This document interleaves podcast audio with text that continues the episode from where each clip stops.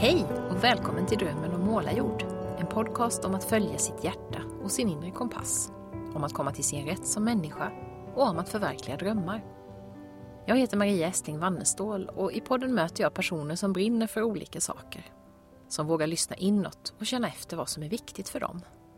Jag inspireras av deras berättelser och tankar och det hoppas jag att du också ska göra. Den här gången är det dags för poddavsnitt 82 och för andra gången ska du få träffa min lilla poddklan som förutom mig består av Lisa Moreus och Sara Norrby Wallin. Vi tar oss den här gången an en oerhört stor och svår fråga, nämligen vad andlighet är för någonting och hur de inre faktorerna påverkar oss i vår vardag. Det här är förmodligen det flummigaste och mest förvirrade poddavsnittet i Drömmen om Målarjords historia. Men jag tycker att just vår förvirring, liksom det faktum att vi åtminstone på vissa plan har ganska olika perspektiv, fångar komplexiteten i begreppet. Så varmt välkommen att lyssna och att under eller efter vårt samtal fundera över var du står i den här frågan.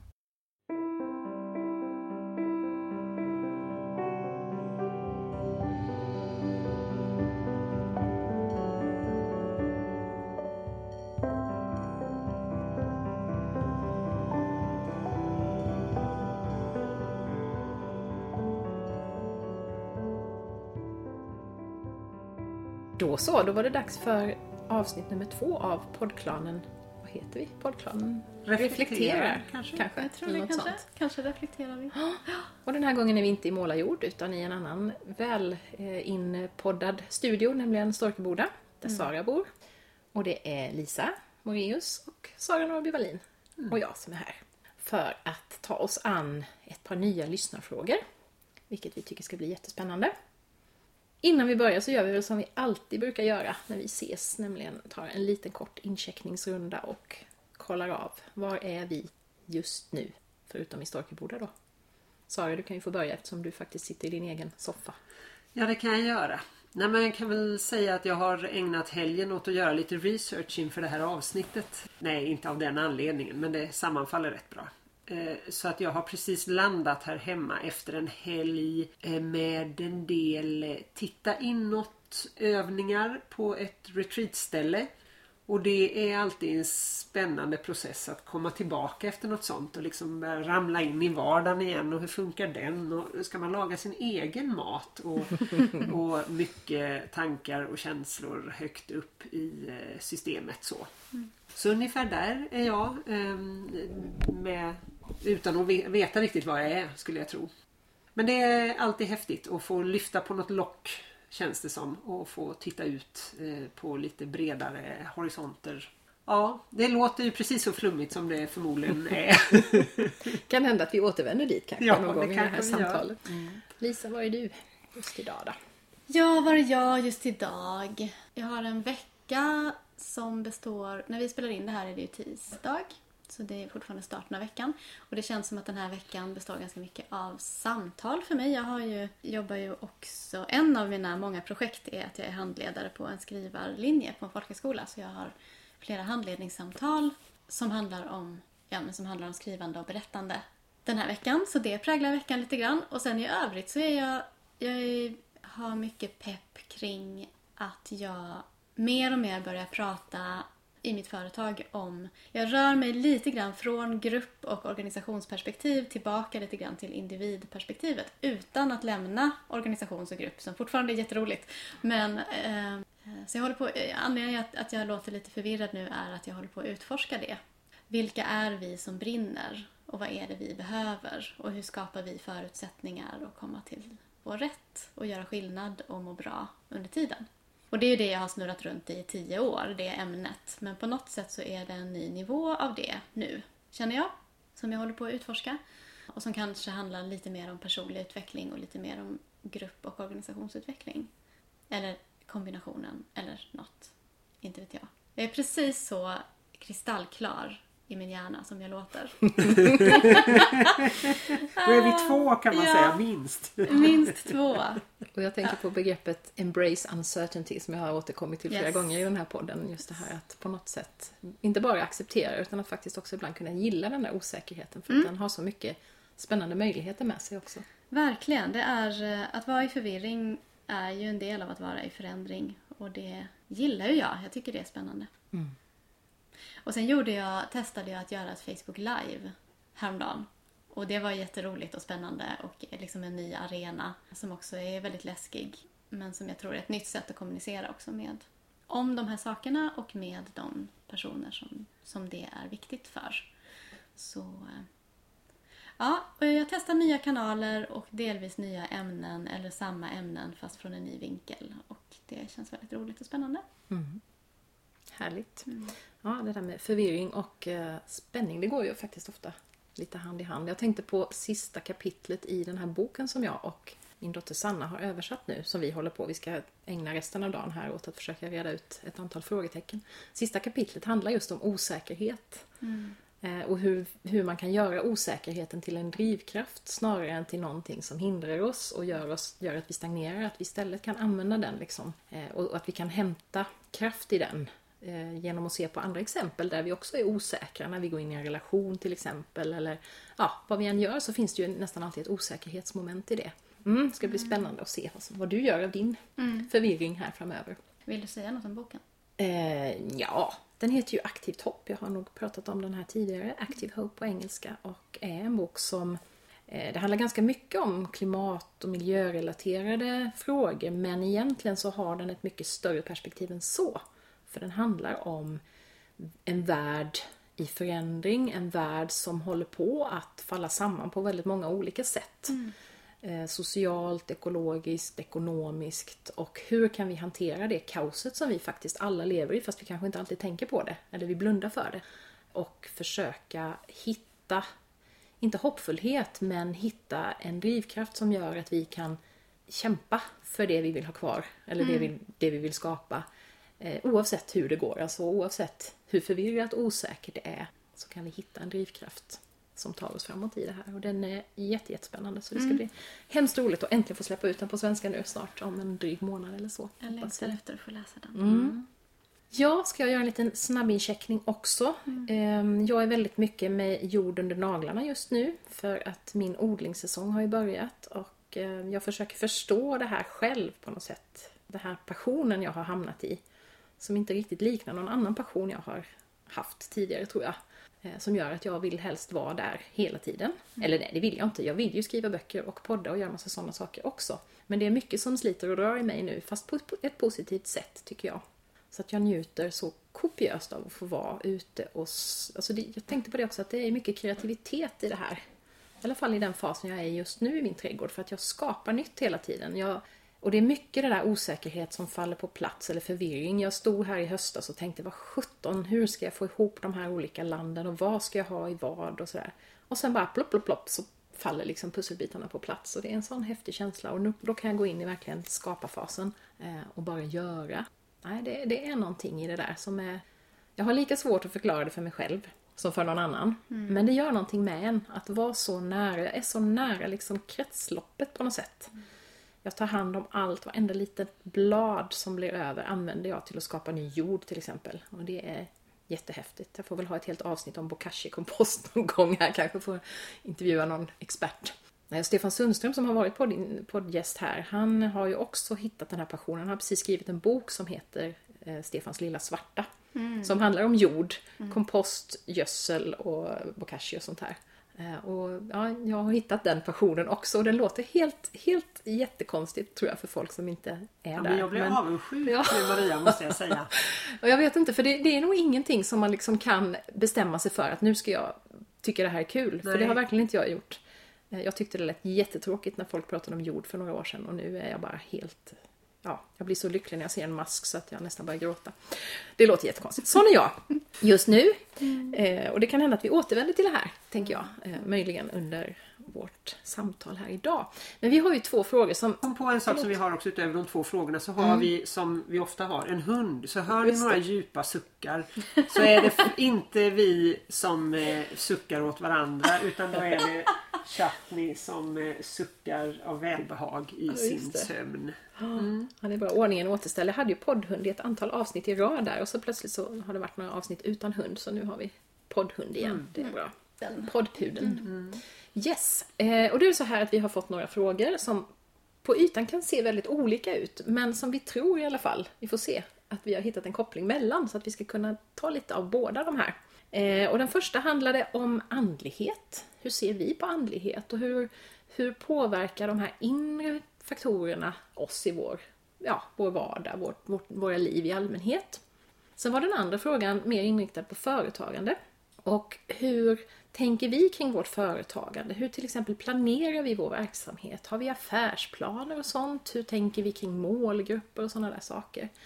Eh, och vi tror att vi ska kunna sy ihop det här på något bra sätt för vi tänker att de där inre faktorerna har ju, påverkar ju såklart även vårt företagande.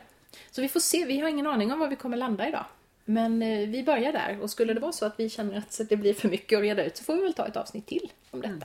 helt enkelt. Men jag tänkte börja med den här frågan, vad är andlighet? För det är ju så olika saker för olika människor. Det tycker jag blir tydligare och tydligare för mig. Är det någon av er som är sugna på att börja spekulera kring hur ni ser på det här? Ja, kanske. Och det spekulera är ett bra ord tycker jag. För andlighet är ett ord som jag inte har umgått särskilt mycket med. Trots att jag tror att många kan tycka att de har sett mig i en del rätt så sådär kanske från något perspektiv flummiga sammanhang eller så. Men eh, för jag vet tidigare i andra sammanhang har vi pratat om vad, vad är personlig utveckling i förhållande till andlighet. Och nu när du pratar odling här så tänker jag att personlig utveckling känns rätt mycket som det som det som växer upp som syns ovanför marken liksom. Man försöker vara, hitta hur växer jag bäst och hur växer jag på ett sätt som kanske kan gynna andra snarare än liksom stjäla allt ljus eller ja sådär. Men sen finns det något mer liksom. Någonting om... Alltså det kan handla rätt mycket om världsbild. Tänker jag. Hur jag tror att det hänger ihop. Och kanske inte så formulerat. En del har ju liksom, har ju till och med en bok och gå tillbaka till så här i är utgångspunkten för min andlighet. En bibel eller en koran eller vad det nu är. Mm. Eller så försöker man hitta ja, men jag Ett ord som har fastnat för mig i detta är att integrera. Och det är ju för sig ett sånt ord som man kan ha till precis vad som helst. Det hör ju liksom till mm. ordet. Men det handlar om att få ihop det man förstår med det man inte förstår. Det man känner med det man tänker. Um, det som händer runt omkring en eh, med någon slags tanke om hur saker borde vara och det där glappet, hur sjutton förhåller man sig till det och så. Så någonting med det, att få ihop saker, få ordning på saker och, och snäppet djupare tänker jag. Och så kommer jag också tänka på en bok som jag läste nu nyligen som heter bara det att den heter Positiv ångest är ju coolt. En bok av en man eh, som heter Paul Moxnäs. Och där gör han en, en skala från jaget och så är det en pil åt vardera håll och den ena är mot växt, alltså utveckling och förändring och sådär och den andra är mot trygghet. Och då så stoppar han in några olika begrepp på vägen där kan man säga liksom. Eh, och, och ett av dem han stoppar in är mening och jag hade lite svårt för det för han stoppade in det på trygghetssidan. Men jag ofta har känt att när jag vill ha mening i mitt liv så har det inneburit att jag behöver göra sånt som inte riktigt mm. kanske är det som man förväntar sig eller som ger mest trygghet. Som till mm. exempel att starta företag. Mm. Men då tänker han mening i perspektivet okej, okay, varför är jag här? Varför är vi här? Vad är det för mening? Eh, och tänk om allt går åt skogen? Va, hur kan jag leva med det? Och så vidare. Att det är ett sätt att ja, känna att ja men okej, jag, jag orkar hänga med när den här planeten snurrar utan att ramla av på något vis. Och det tycker jag är en intressant, ett intressant sätt att se på det. Och just att vi gör ju så väldigt mycket som inte är... Om andlighet är det som vi som vi inte ser och kan känna på så håller vi ju på med det nästan hela tiden. Mm. Det här andliga. När jag hade varit på den här retreathelgen nu och satt på tåget hem så satt jag vid ett sånt här fyra bord med, och, och, tre av oss satt och knappade på datorer. Och nu hade jag liksom varit borta från det. Så jag bara, men vad roligt det ser ut. Här sitter vi och knappar. Alltså, vad är det som gör att vi kan sitta här och knappa på våra tre datorer? Och att det bidrar till att vi har mat i kylskåpet. Aha. Hur fasen ser den kopplingen ut? Det är rätt mycket andlighet i det och mycket tillit till att om jag sitter här och knappar så kommer det att göra det lättare för mig att fylla mitt kylskåp och kunna stoppa något i magen sen. Jag blev helt så här bara ställd. Så att ja, ni kan förstå att jag är lite utspejsad och förvirrad just nu. Men, och det var ju inget svar på någonting utan bara massa frågor. Men eh, det är, en bra ungefär, ungefär så. jag stannar där tror jag kanske säkrast. kommer ha nog anledning att återkomma här tror jag. Det är så mycket intressant. Mycket intressant. Ja, alltså vad är andlighet? Grejen är att jag har ju väldigt blandade känslor inför det begreppet andlighet och jag har eh, ibland lite svårt för det. För, för saker som hänger ihop med det. Okej, så här då. Jag tror, alltså jag, jag tror ju, jag är inte troende på det sättet att jag till exempel tror på Gud eller på överhuvudtaget så tror, jag tror inte att det finns någon högre makt eller identitet eller eh, medvetande utanför människor. Särskilt inte ett medvetande som dessutom har åsikter om hur vi ska leva eller som styr världen på något sätt. Det finns inte, i, mig, i min värld så finns inte det. Och då är frågan vad är, vad betyder andlighet? Vad är det för någonting? Och jag tänker att, nu ska vi se, jag tänker på två saker som verkligen är meningsskapande för mig. Det ena jag tänker på det är, och det har vi också pratat om tidigare, att man kan tänka på verkligheten i olika nivåer. Där det finns en som vi skulle kunna kalla för essens eller möjlighetssoppa. Eh, det vill säga den nivån av verkligheten som det faktiskt inte går att sätta ord på. Det är därför det är så svårt att sätta ord på den, för att det går inte. Därför att så fort vi sätter ord på den här potentialen så förflyttar den sig till nästa nivå som, som vi kan kalla för, liksom för dröm eller planering eller tanke. Liksom så. Och sen kanske vi faktiskt vill förverkliga och få någonting att hända på riktigt, riktigt och då förflyttar den sig ytterligare en nivå upp som är liksom det som vi skulle kunna kalla för konsensusverkligheten eller det vi har, eh, det vi är överens om, det vi alla kan se och ta på eller så. Och ofta så pratar vi förbi varandra för att vi pratar på olika nivåer. Jag kanske pratar om någonting som är en potential och en möjlighet och en dröm. Eh, och så tar du det Maria som eh, du tänker att vi pratar om någonting som faktiskt ska hända på riktigt och som vi planerar. Och det kan skapa stress. Mm. Just att vi det, liksom så, vi är på olika. så det har vi pratat om. Men den här lägsta nivån, alltså inte lägst i någon sorts bety- värderingsbetydelse, men eh, den nivån som det inte går att sätta ord på. På den nivån finns liksom, alltså när om man träffar, om två människor träffas innan det vi har tillsammans ens är en relation så är det någonting. Vad är det? Ja, det går inte att sätta ord på. Det är omöjligt att sätta ord på. Kanske är det det som är andlighet. Kanske är det liksom den nivån av oss och våra relationer och vår, vår relation till världen och så som det faktiskt inte går att sätta ord på. Det går inte riktigt att fånga. Det är liksom och det är inte riktigt, det är någonting annat än en känsla för det är inte bara det. Alltså jag vet inte, det är helt enkelt väldigt svårt att sätta ord på. Eh, så det tänker jag att liksom, men, men däremot så finns det någon sorts, det händer någonting med oss när vi kan koppla in oss på den nivån, tänker jag. Ändå. Och det är viktigt kanske att tillåta oss att göra det. Och det, eftersom den nivån är ordlös så krävs det någonting annat för att vi ska komma i kontakt med det. Som är liksom... Det, jag ska slu- sluta försöka sätta ord på det eftersom det inte går att sätta ord på.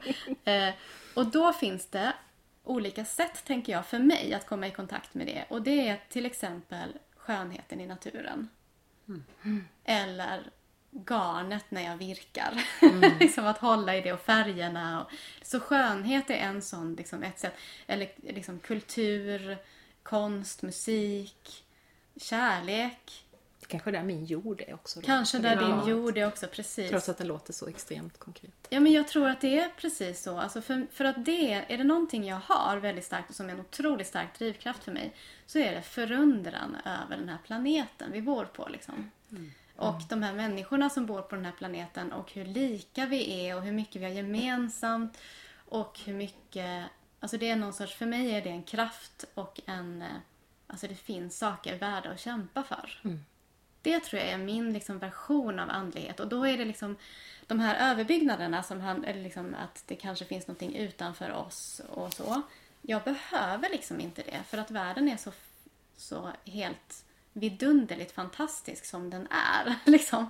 Eh, så jag behöver inte jag, jag har inget behov av att söka förklaringar som ligger utanför det faktum att vi bor på en planet mitt i universum och att människor kan älska varandra och ta hand om varandra men också vara fasansfullt grymma mot varandra. Alltså hela det är liksom... Mm.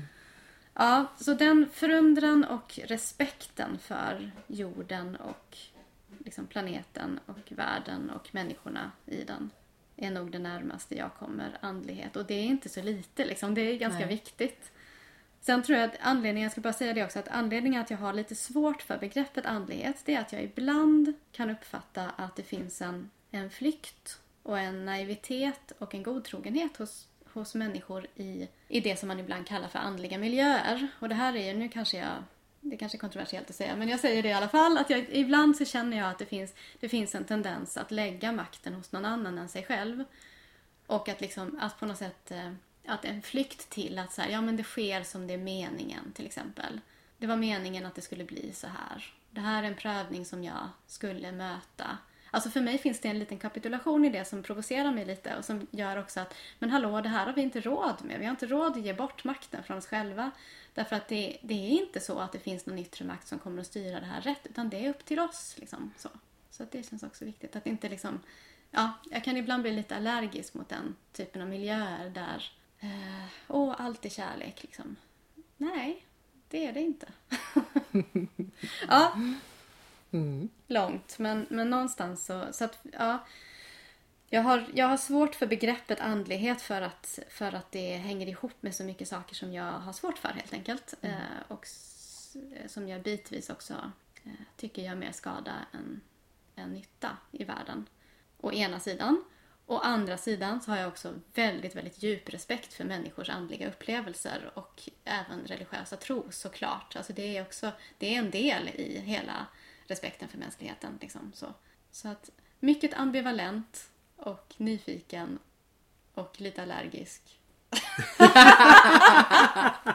ja, ja, slut. Ja, spännande. Ja, men det, är just, det här tycker jag är så intressant och det är därför det är så viktigt att ställa den frågan. För att andlighet betyder så olika saker beroende på vem man frågar. Så man kan inte säga egentligen att andlighet är. Utan man måste fråga, vad är andlighet för dig? Eh, och jag, jag håller till viss del med dig Lisa, eh, om det här med de här miljöerna och naiviteten och så. Jag har ju vistats väldigt mycket i sådana miljöer och det är väldigt naturligt för mig på många sätt, för jag har en sån jag har en sån bakgrund. Jag har liksom funnits i ett sammanhang ända sedan jag var väldigt liten där. Ja, jag är uppväxt i ett kristet hem. Jag hade en mormor som var präst. Alltså mina, det finns präster bakåt i tiden så det har funnits religion väldigt tydligt. Det fanns också en väldigt tydlig medialitet liksom i, alltså det har varit självklart, det har liksom inte varit något konstigt. Eh, så att jag finns, befinner mig till viss del fortfarande i den sidan av andligheten, alltså den, den där man faktiskt har då, man lägger någon slags yttre, det finns någon slags yttre Eh, kanske inte makt. Jag har väl tagit mig loss från den bilden, för jag kallar ju inte mig kristen heller till exempel. Men jag har ju fortfarande känslan av att det finns, det finns mycket mer än vad vi tror, vad vi ser och jag har inte något behov av att förklara det till skillnad från min man till exempel, jag har väldigt mycket diskussioner med honom. Han är väldigt anti, han är väldigt uttalad liksom anti all religion för det första för att han tycker att, ja, och religion och tro är två olika saker, men, men att det skapar så mycket elände. Eh, men han har också ett behov av att kunna förklara allting. Mm. Eh, vilket jag inte har. För mig räcker det att jag tror på någonting. Eh, och det, det har jag, i mitt fall så ger ju mig det här en kraft och det handlar inte om att jag kapitulerar eller lägger över någonting på någon annan utan snarare att jag känner att jag är en del av ett flöde och det kanske är precis samma sak som du beskriver egentligen när du pratar om essensen. Men för mig så finns det, det finns kopplingar till alla som har levt före oss, det finns kopplingar till någonting eh, ty, ännu mer otydligt och större som jag, som jag inte, och som jag egentligen inte behöver definiera. Och det tycker jag är ganska skönt. Men jag kan känna att jag kan hämta kraft i det. Och det kan finnas, precis som du säger, det kan finnas i naturen. Jag kan möta det där. Jag kan möta det i meditation. Eh, för det tänkte jag på när jag tänkte på vad är andlighet för mig? Det är det här större, det här vi inte kan se, det vi inte kan förklara. Men det är också väldigt mycket av min insida. Så det finns liksom två två aspekter av andlighet mm. för mig. Det är den här yttre då kanske, eh, det här att jag känner att jag kan om man pratar på engelska, tap into something. Mm. Att jag kan liksom koppla upp mig på något slags flöde ibland. Mm. Men också handlar det jättemycket om vad jag har här inne i min mage. Det som egentligen hela den här podden handlar om. Den inre kompassen. Det vill säga att ha en magkänsla, en intuition.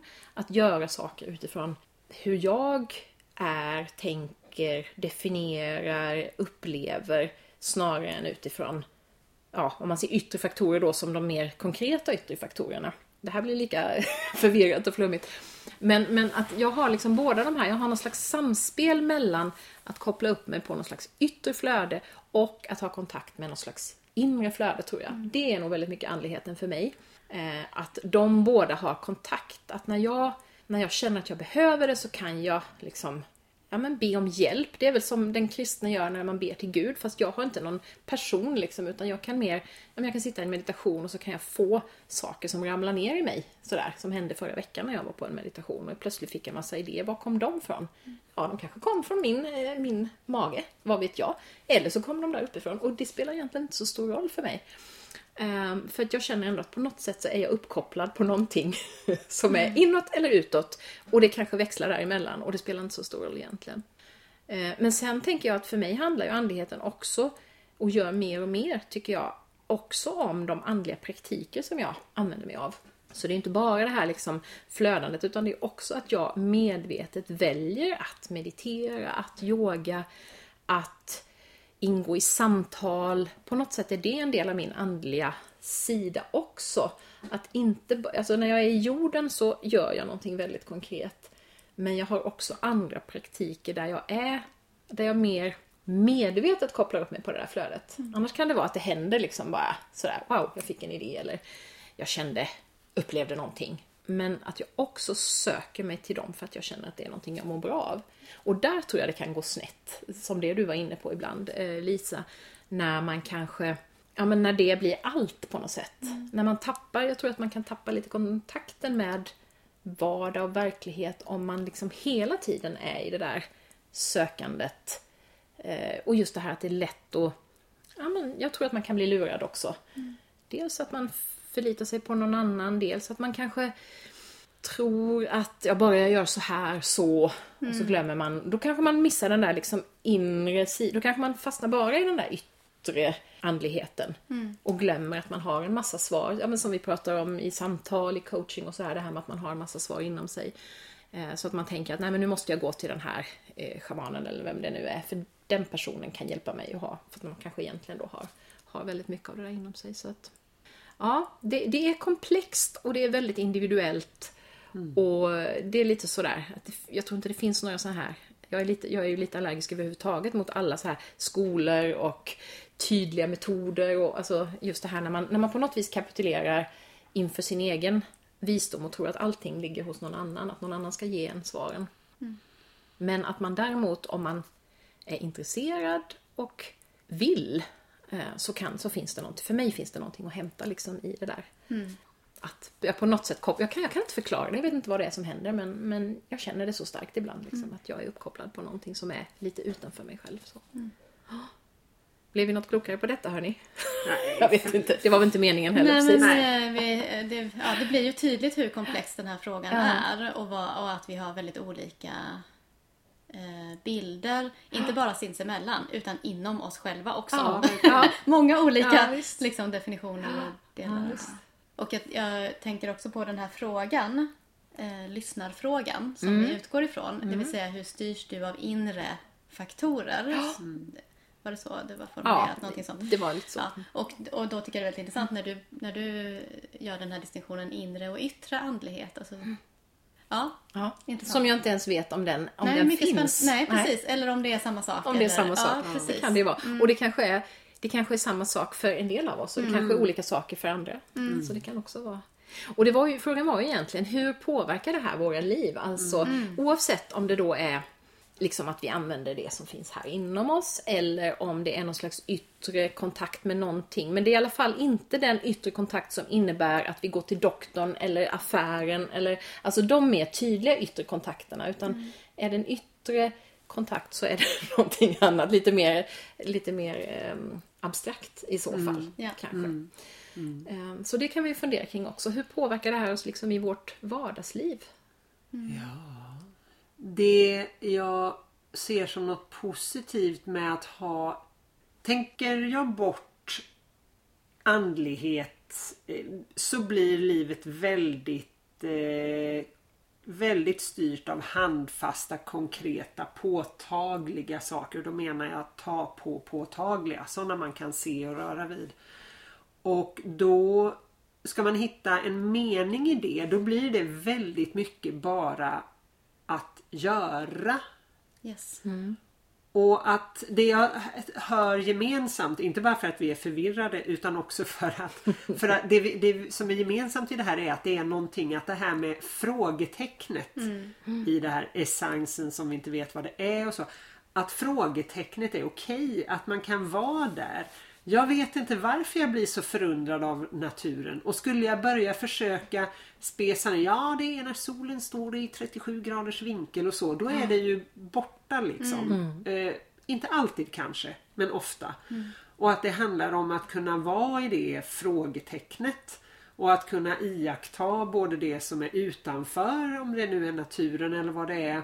Och också titta inåt och, se, och kolla, wow nu kom det ett fyrverkeri här eller nu kom det en mörk svart klump här och, eh, och så. Och att det ger, eh, det ger lite andrum och det ger, för ska vi bara springa runt och göra hela tiden. Jag tror vi, det, alltså det märks ju i våra huvuden. Det märks när man hör oss tre och när man pratar med vem som helst att vi har kapacitet för så mycket annat och inte vet jag om vi lyckas göra något bra av den men det, vi har, det, det, det finns en poäng med det här på något vis. Och kanske är det det här med att det här meningsskapandet mycket är det som har gjort att vi har kunnat ändå hålla ihop så mycket grupper och, och bygga de här samhällena och att också det här gnisslet mellan meningstankarna är det som gör, ja, som gör att det går åt skogen och blir krig ibland men också som gör att det, det rör på sig, det ändrar sig, det är dynamik liksom. Så det tänker jag på att det, är en, det behövs som en eh, för att komma vidare och för att ta sig själv på allvar. Alltså det snurrar ändå det där inne i huvudet. Så att se det och låta det få ta någon slags plats genom praktik, genom att liksom notera förundran och sådär. Ger livet många fler dimensioner och gör att man kan bli lite mer Lite mer, eh, kanske lite mer eh, konstig men kanske lite mer eh, sin unika eh, sitt unika jag och tillföra någonting. Och mycket av det kommer aldrig att kanske Men många av de här sakerna kommer ju sen så småningom att påverka de här konkreta handfasta tingen vi ser omkring oss. Precis, för det där är som du var inne på Lisa, att det finns en essens först och sen blir den en dröm och sen manifesteras Ja. den. Så att det, den processen liksom, den måste ju ske för Ja. att någonting ska hända där uppe på det där väldigt konkreta planet. Ja. Vi skulle inte ha alla de här sakerna som finns här runt omkring oss om Nej. inte någon hade fått en, oh, en ingivelse. Man skulle kunna sitta i en soffa. Alltså, på någonstans har ju det där en allra första gång kommit som en Ja. väldigt abstrakt idé. Någon såg en sten som, ah, den kan man sitta på och så har man Ja. utvecklat. Liksom, så att den, den processen finns ju på något sätt i allt vi Ja. omger oss med. Och det här med skönhet som du var inne på mycket Lisa så är det ju också en skönhet i, i konkreta saker, i garner, i natur och så. Men också en skönhet i att här hade vi en grupp som satt och liksom inte kunde andas med hela magen när vi kom dit och träffade dem. Och nu går vi härifrån och de kan liksom så Det har hänt någonting, vi har hjälpt dem med någonting som har gjort att de kan Det är ju också en sorts skönhet i det på något vis. Just det. Ja, precis. Jag tänker på, alltså det här med att vara och göra är ju en sån distinktion. liksom att, och eh, vara och göra tänker jag och sen så tänker jag på eh, den här eh, tendensen vi har att alltid försöka förklara och sätta ord på allting. Och att den hindrar ibland. Alltså jag tänker att det här handlar om meningen med livet. Och då är vi där igen för att det är svårt. För att då, då kommer det en tanke i mig så här, "Ha, vems mening? Vem har bestämt det? Ja. liksom. Eh, är du nu inne och tror på att det är en gud i alla fall som har bestämt meningen eller vad då? Men någonting så är det ändå den här upplevelsen att vara människa. Den här eh, möjligheten att vara människa. Eller liksom det här varandet att vara människa. Att vara i det kanske kräver att vi släpper görandet ibland och att vi också avstår från att hela tiden förklara allting, sätta ord på allting. för somliga av oss i alla fall så kanske det är viktigt att för att uppleva livet i, i all sin fantastiskhet. Mm. Jag tänkte på det i du och jag i alla fall Maria var i en, i en diskussion på Facebook som handlade som en klimatångestdiskussion kan man säga som handlade om att ska, ska man uppmuntra folk att skaffa barn eller borde de sluta med det eftersom det ju är dåligt för klimatet och där blir där, där är en sån sak där jag känner att men hallå om vi gör det vad är det då vi kämpar för liksom? Varför ska vi rädda någonting överhuvudtaget? Om vi, alltså, och för mig blir det lite domedagskänsla att en art om det nu är människan eller någon annan art. Alltså tänk er en art som väljer att sluta skaffa barn. Mm. Vad är det? Det är liksom det är fasansfullt. Sen att, och det handlar ju inte, jag menar jag har valt att inte skaffa barn till exempel. Så det är inte så att, och mitt liv är oerhört meningsfullt i alla fall. Så det är inte det jag säger, att varje individ liksom, Nej. absolut inte. Men när man är inne och liksom bestämmer sig för att avstå från saker som är det som ger men, mening till livet inte det enda som ger mening till livet men en oerhört viktig sak för, för väldigt många människor och för oss som, som art. Som ja, då tror jag att man är illa ute. Så att det, ja, någonting i det här att, att få kontakt med det som gör livet till liv. På något sätt. Mm. Och då tänker jag på det här med ritualer eller praktiker. Och också liksom bön till exempel. Eller som då för mig, i, mitt, i min sätt att se på världen, i min världssyn, i min tro. Så är ju allt det någon form av fiktion. Mm. Eftersom det i min världsbild inte riktigt finns någon som lyssnar. Mer än vi själva. Så. Men för mig, alltså för mig hindrar inte det att det är Alltså även, liksom, även skönlitteratur, även poesi, även liksom att ha att, att göra sig en bild av sitt framtida jag och ha den personen som en guide eller som en liksom, eh, kan vara otroligt kraftfullt och värdefullt och viktigt och, och, och sant. Även om det inte finns någonting yttre. Liksom. Där kommer jag att tänka på någonting i boken som jag nämnde förut, Active Hope. För där finns ganska mycket grundtankar i det här lite ursprungliga nordamerikanska eh, befolkningens sätt att, att det finns ett flöde i generationerna också. Och nu, nu nämnde du ett framtida jag, men där pratar man till exempel om att kunna eh, att, man, att man kan flöda mellan förfäder, vi som finns här nu och de som kommer finnas framför oss. Och lika gärna som man kan ha en kommunikation med ett framtida jag så skulle man kunna ha en kommunikation med en framtida människa. Eh, för där finns, finns det en jättespännande övning om att man, man liksom frågar dem, man har en kommunikation där man diskuterar, hur gjorde vi för att komma dit där ni är? Där, där det faktiskt har löst sig en massa Ja. grejer som ser helt hopplösa ut nu. Och för att kunna hitta de lösningarna så behöver vi ta kontakt med det där framtida jaget som kan beskriva för oss hur världen ser ut då. Det gör det liksom möjligare. Så där, och där går ju de där då lite in i varandra. De Ja. där. Är det yttre? Är det inre? Är det jag själv? Är det mig själv jag kommunicerar med? Eller är det faktiskt så att vi kan kommunicera? Finns det inte någon tid till exempel? Det finns ju i, i en del av sådana här andliga sammanhang så pratar man ju om att egentligen finns det ingen tid utan det finns en massa olika dimensioner och saker händer samtidigt och sådär. Vilket jag tycker är en ganska spännande tanke. Men i så fall, då skulle det inte vara omöjligt att prata med dem som lever om 300 år. Lika väl som vi kan kanske prata med dem som har levt för 300 år sedan. Det tycker jag öppnar då- upp jättespännande. Jag tror att jag tänker så här då att det är liksom, jag menar vem vet? Hur, hur kan vi veta liksom, vad som är sant Precis. och inte? Det enda som jag upplever är viktigt, eller som jag tycker är viktigt, det är att vi inte ger upp vår makt. Att vi tar ansvar, helt enkelt. Mm. Så att vi inte liksom tänker att ja men jag pratade med mitt framtida jag och då sa hon så här och, och då gjorde jag så och nu blev det dåligt och det är inte mitt fel. Alltså Mm. nu drar jag det till sin spets här men liksom på något sätt att komma ihåg att det är du som bestämmer vad du gör. Du styr Mm. över dina handlingar och du har ansvar för dem. Så att om du tänker förflytta dig i tid, om det nu finns någon tid, till en framtida generation då får du ändå ta ansvar för din upplevelse i det. Mm. Just det. Någonting sånt. Mm.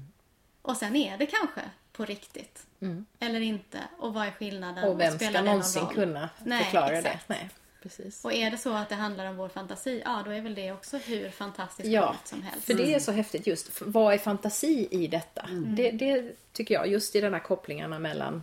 För jag tänkte ju mycket på, eh, om man ska tänka på hur det påverkar mig i vardagen, så är det mycket kreativitet till exempel. Och där tycker jag det är jättesvårt, för där pratar man om the inspired genius och det här att man liksom hämtar eh, någonstans ifrån? Eller hämtar man det här inifrån? Och var går gränsen mellan det? Och spelar det någon roll egentligen? Och för mig spelar inte det någon roll. Och då blir inte det ett problem egentligen. Men det här häftiga som har hänt nu flera, flera gånger när jag har mediterat. Och meditation tänker man för många att det är någon slags Ja men då avslappnar man av och man, man ja, hamnar i något liksom sådär Annan dimension. annan dimension. Men det som händer mig väldigt, väldigt ofta det är att det bara rasar in kreativitet, idéer från någonstans. Och det kanske är inifrån mig eller ytter, det spelar Ja. ingen roll. Men där har jag ett sånt där konkret exempel på hur den här andliga dimensionen, vad den nu är, vad jag nu vill kalla den, men hur den påverkar mig i mitt vardagliga liv. För det har hänt nu ett antal gånger. Det hände ju med titeln till boken jag har skrivit nu. Det har hänt med idéer jag har fått. eh, Det har hänt när jag har kört fast någonstans. Att jag liksom har mediterat och så plopp är det som att det är en tratt i mitt huvud och där trillar det in saker. Fast de kanske trillar upp från min mage istället. Vad vet jag. Men där tycker jag är ett sånt där häftigt exempel på hur det där att lite grann koppla upp sig på någon slags flöde. Eh, var det nu sitter. Hur det faktiskt får konsekvenser. Ehm, Och oavsett om det nu kom från uppifrån eller Ja. inifrån. Om du inte hade haft den andliga praktiken som du har i Nej. meditationen. Då hade du inte... Då kanske, det hade kanske dykt upp ändå på något sätt. Jag kanske hade sett ett tv-program och så hade jag kanske fått den idén. Det kan ju hända på det viset också. Det, jag får ju lika mycket idéer när jag läser någonting eller ser någonting. Men, men för mig har det blivit en väldigt viktig del av mitt liv. Att jag använder mig av det här på något sätt. I min vardag och i mitt företagande blir det ju då till syvende och sist. För att det här är någonting som påverkar att jag får idéer för saker jag vill göra i mitt företag. Jag tänker lite på den där eh, växtmetaforen liksom. Att ibland känner man ju att jo men det är de här grejerna som jag ser hos mig själv. Det är mina blad och mina tentakler vad jag nu har som gör att jag får den här idén. Och sen kanske det är ibland är det någonting som ligger precis under ytan. Precis i mitt ytliga rotsystem som kommer upp just när jag antingen ser ett tv-program eller Ibland kanske kan jag, för mig kan jag uppleva att, att jag kan hitta saker som är lite längre ner i mitt rotsystem om jag gör något som inte är så mycket yttre stimulans kanske utan mer meditation eller någonting. Och sen någonstans blir de här rottrådarna tunnare och tunnare och sen kanske den här idén kommer av att den här växten råkar stå i, som är jag, råkar stå i en jord där en viss mineral finns. och jag menar då det. kanske jag är över på något utifrån kommande eh, som ger mig eh, grogrunden för att eh, komma på de här grejerna eller känna de här känslorna. Så det finns en växelverkan egentligen Ja, där precis. mellan det här mer abstrakta, andliga och Ja. det mer konkreta. Sen tänker jag också på det någonting som, eh, som ligger i, i andlighetens lastlåda är ju det här med praktiker som inte längre har ett innehåll utan som bara har blivit en form. Jag tänker på de liksom bakfulla konfirmander i kyrkbänkarna som sitter där för att kunna sätta en prick. Eh, och, och de gör det ju ändå, på dem, de drar sig inte för att visa att det är därför de sitter där. Medan det är andra som kanske inte ens märker att det här har inget innehåll för mig längre.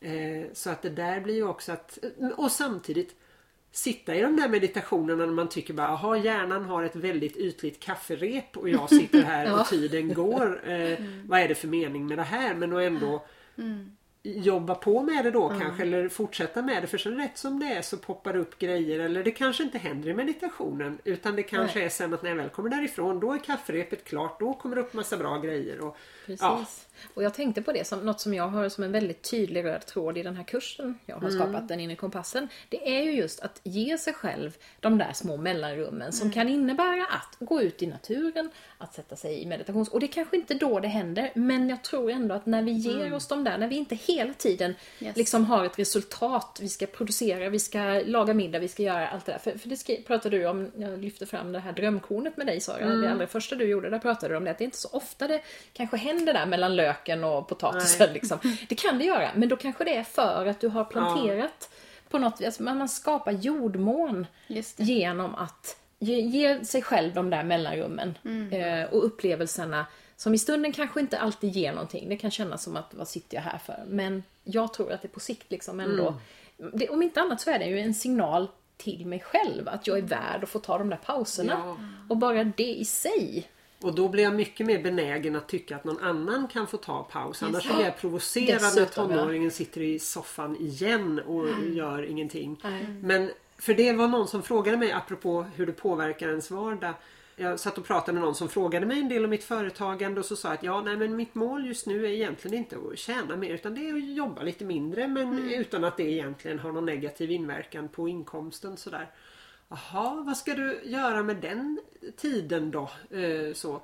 Och då var det så att vi gick samma kurs och vi skulle börja om 20 minuter igen och det blev så här som det var i skolan ibland att 20 minuter, vi börjar om 20 minuter, vi kan göra vad vi vill fram till dess. Det är ingen idé att sätta igång med något, pl- plocka fram telefonen och fjuttla iväg något mail. Det, liksom, det gör ju ingen skillnad. Och då, sa, då kom jag på det att ja, men det är det här, det vi gör nu.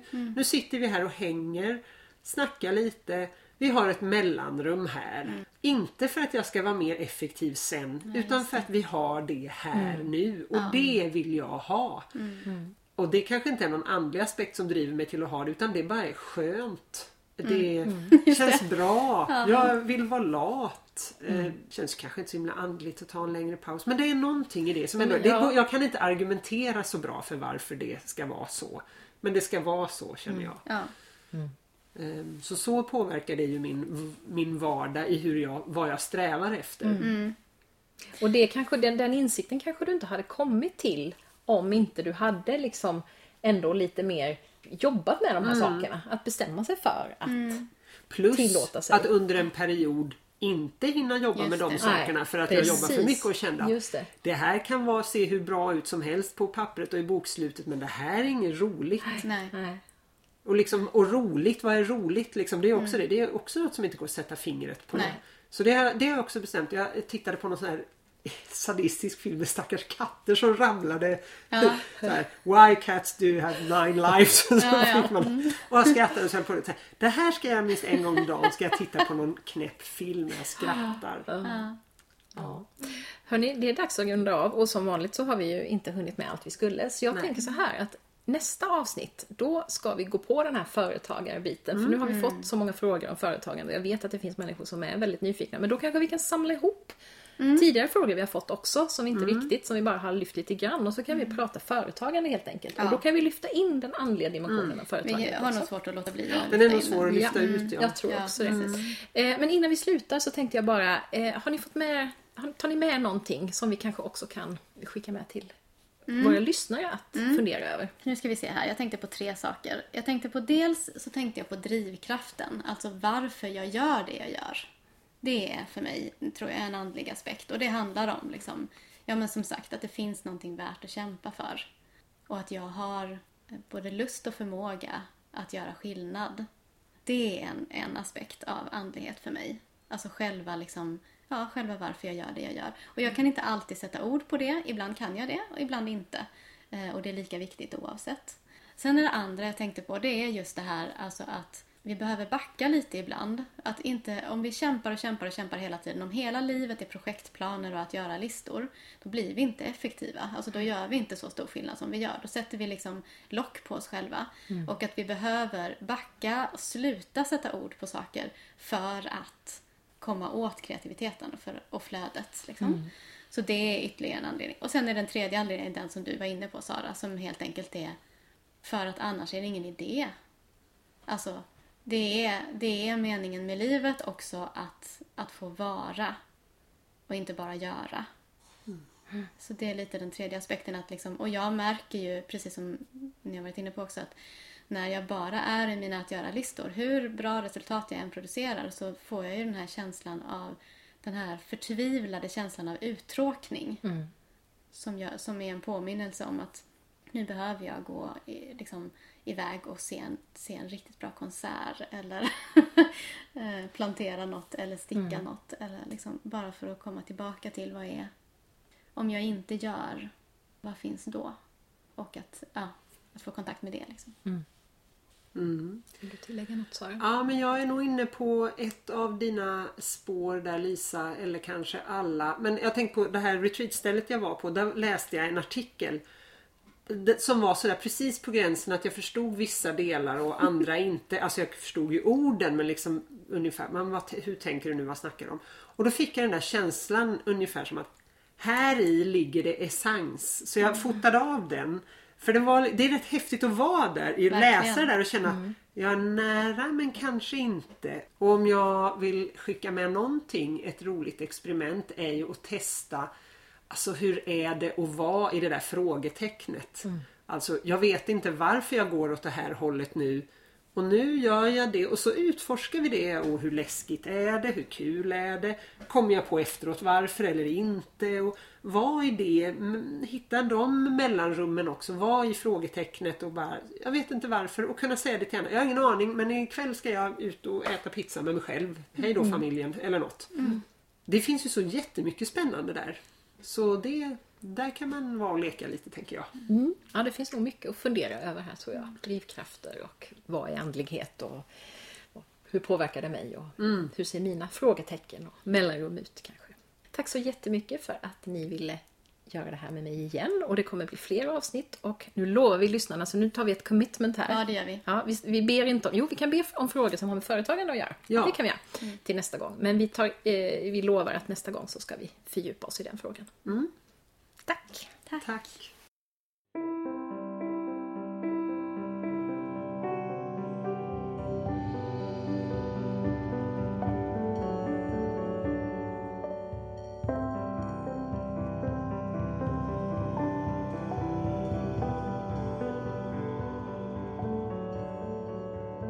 Ja, förvirring, frågetecken och osäkerhet. Det kan låta negativt.